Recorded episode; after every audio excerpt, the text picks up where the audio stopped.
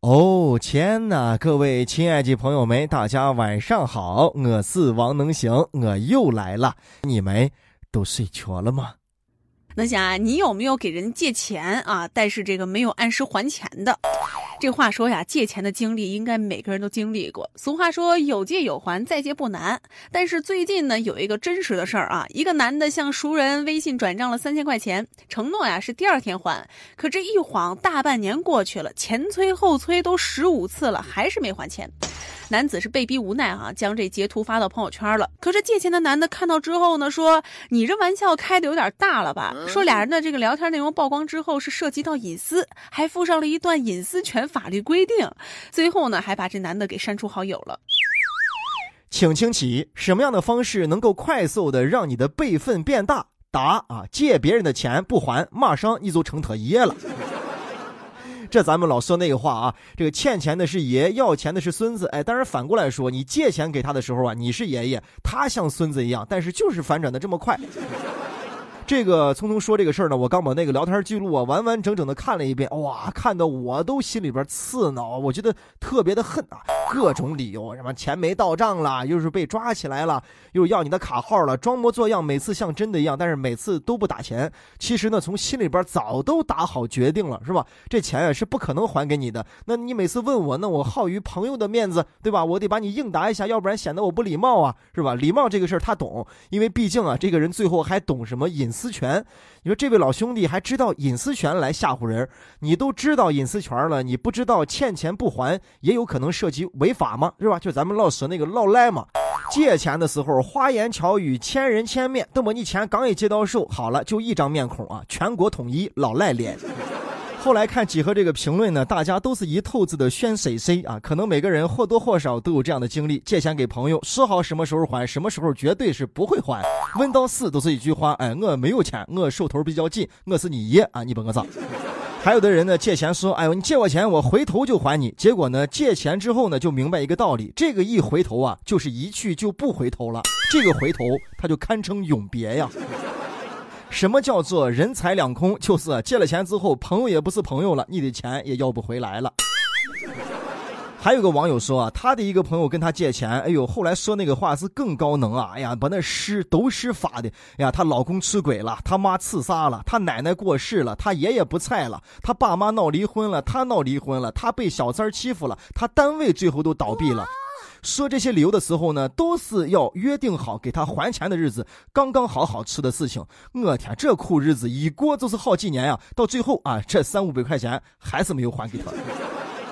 能行有一个凶器啊，他有一个朋友呢，就经常问他借钱，每次借的时候都是特别急啊，每次说的都特别好听，但是他已经深受其害了。那现在习惯成自然了，每次微信一发菜吗？啊，第二句话肯定是借钱的。后来呢，这个朋友再给他发微信的时候，只要一说菜吗，我这个凶器就回他，人没在西安，卡里也没钱，车借人了。你说啥事？啊，那没事了。所以呢，要告诉大家一个好方法啊！如果有你的哪个朋友问你借钱，只要你的脑海当中闪过那么一丝丝、一念念不想借给他钱的念头，那么就立刻马上拉下你的冷脸，断然拒绝啊！立刻干脆啊！这不借的理由呢，就挂在嘴边，是吧？这不是我们变得圆滑，这是现在社会生存的一个技巧啊！因为啊，不免有些人说话那个口气，感觉就好像在告诉你啊，咱俩是不是朋友，就看这一回你借不借我钱了啊！那我告诉你，你钱。千万不要啊，顾及你那个可怜的面子啊，下不来台。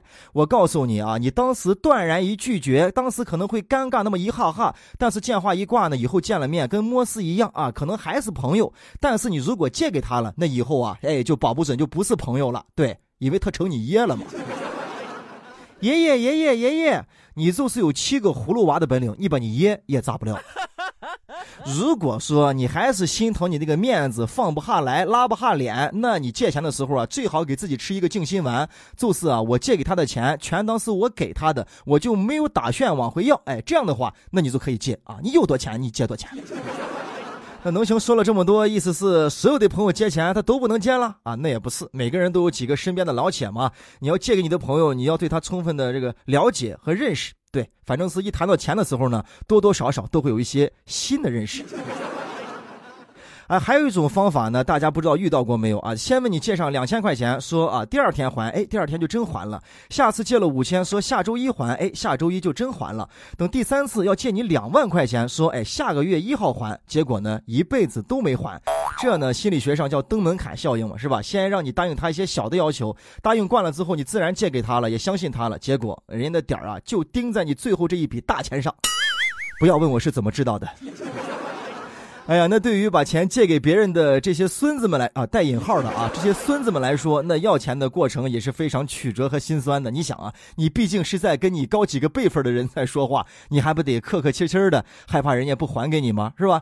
现在微信上有这个花式的要钱办法啊，给这个借钱的人发一张随便一个图片啊，比如说一张蓝天白云，然后加一句话说：“你看这个白云啊，像不像一千三百块钱？”哎，对面人如果点儿轻的话，说哦，哎呀妈呀，我都忘了，来给你转一千三百二。结果呢，你还要补一句说哦，我是随便说说，你要不提这个事儿啊，我自己都忘了。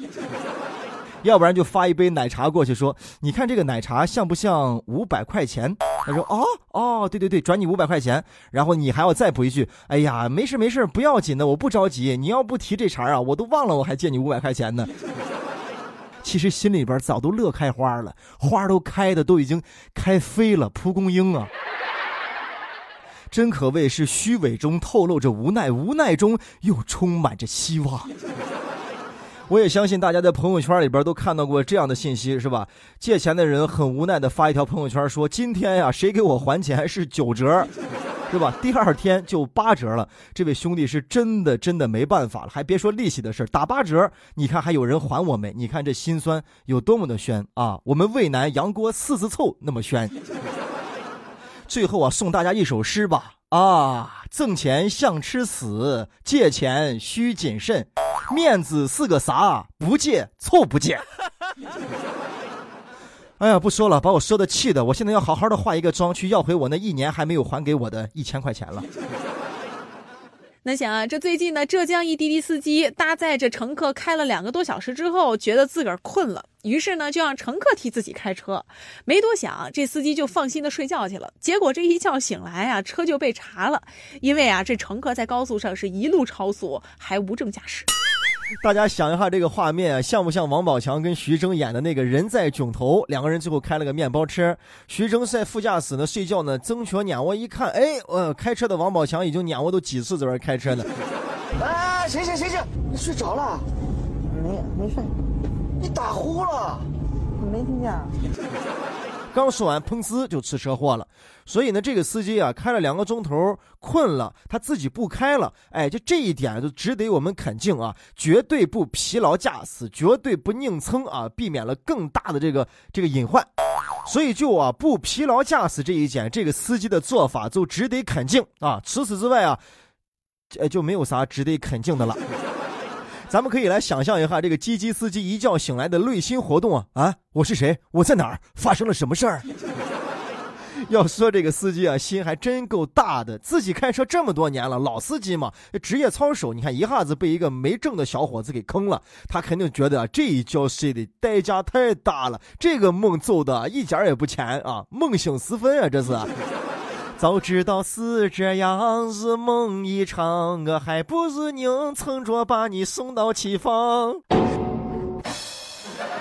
司机是心大，这个乘客的胆子可是真大，是吧？自己没有证，自己几斤几两，你不清楚吗？然后反正也不是个人的车子，正是吧？反正呢，我上驾校的时候呢，教练就跟我说了，你们光这一会儿会儿啊，肯定是不行的。你逮住机会，你总要练了，多练习啊，上手熟了之后，你就越开越好。小伙子一想，那就这样呗，他刚好困了，那我开呗，是吧？那至于为什么高速上一路要超速呢？哎，那是因为啊，他在驾校的时候刚好学到百米加减档的加啊，减还没学呢。那可能司机也不知道他的车有这么大的潜力，一路高速全部都超速啊！本来就是一辆普通的车嘛，是吧？这真正是做到了那句话啊，只要心中有赛道，开啥都是法拉利。哎，我还想起来啊，前两天在微博上网友切出了一张图片啊，图中的这个弹窗就显示了说，对不起，你因为啊对女乘客说你好漂亮，好喜欢你，被录音系统监测，已被封禁。哇，这不得不让人佩服滴滴现在的求生欲是吧？实在是太强了。那以后呢，不论是男的女的上车，是不是司机啊，你都得来一句：哎呀，你臭奶了，你长难看很！我跟你说。滴滴呢，最近这两次这个大事件啊，造成这个余波还是没有平，是吧？滴滴呢，相关的这个整改措施也上线了，但是呢，被大家也吐槽啊，这一键报警功能啊，说像一个鸡肋，是吧？也就是像拿你的电话快捷拨了个幺幺零一样，车号啊、定位啊什么的，直接通话呀都没能实现。还有什么安全问答，是吧？然后呢，就有朋友吐槽了，说这这个问答啊，小朋友都可以答得上来，也没什么实际作用啊。要我说呀，这滴滴啊，你真是就是走点心嘛，让大家真正的对你有改观。当然，你得真正的去做好一个改变，是吧？别觉得大家离了你不行啊！这以前没滴滴的时候，大家不是一样出行吗？也别觉得你给大家已经养成了这种优势出行的这种习惯。哎呦，可别介啊，你自己不行啊，你还你先把一身的坏毛病先改掉再说，好不好？那讲啊，这前两天呀，受山竹强台风外围环流的这个影响，中国台湾呢多个地方是遭到了狂风暴雨的袭击。不过呢，有多对新人是恰好选择了在这一天举办婚礼，结果呀，这现场屋顶都掀翻了，预定的这六十桌婚宴大红桌子是满场跑。虽然说呢这天空不作美，但是这对新人呢仍然说要坚持举办这场婚礼，他们还说了要携手走过这个风浪呢。哎，对了，这就是咱常说那个俗话啊，叫来都来了。啊，对，来都来了，那咱就把仪式就要办下去吧。啊，就像咱们下决心的时候老说的那句话，今儿就是下刀子，我要把这个事要弄成。哎，我觉得呢，这一场啊台风啊，这大风大雨的，对这位新人绝对是一个呃最好的一个考验。虽然呢，我们可能会常用“天公不作美”这样的话来形容这场婚礼，但是呢，就像新娘说的一样，哎，你要看问题的角度要不一样。他就觉得呢，啊，我们一块经历了风雨，哎，真挺好。这新郎官呢也表示说了，说哎，这是怎么地哈？我这一辈子也忘不了这样一个特别难忘的婚礼。是啊，你再再天晴了，你再重新再组织啊举办，就挺麻烦的，是不是？你说大家是来呢还是不来呢？对，这礼是再随一次吗？呃，我身边呢还真有一个类似的例子。我有一个姐姐啊，她结婚的日期呢是二零零八年的五月十二号。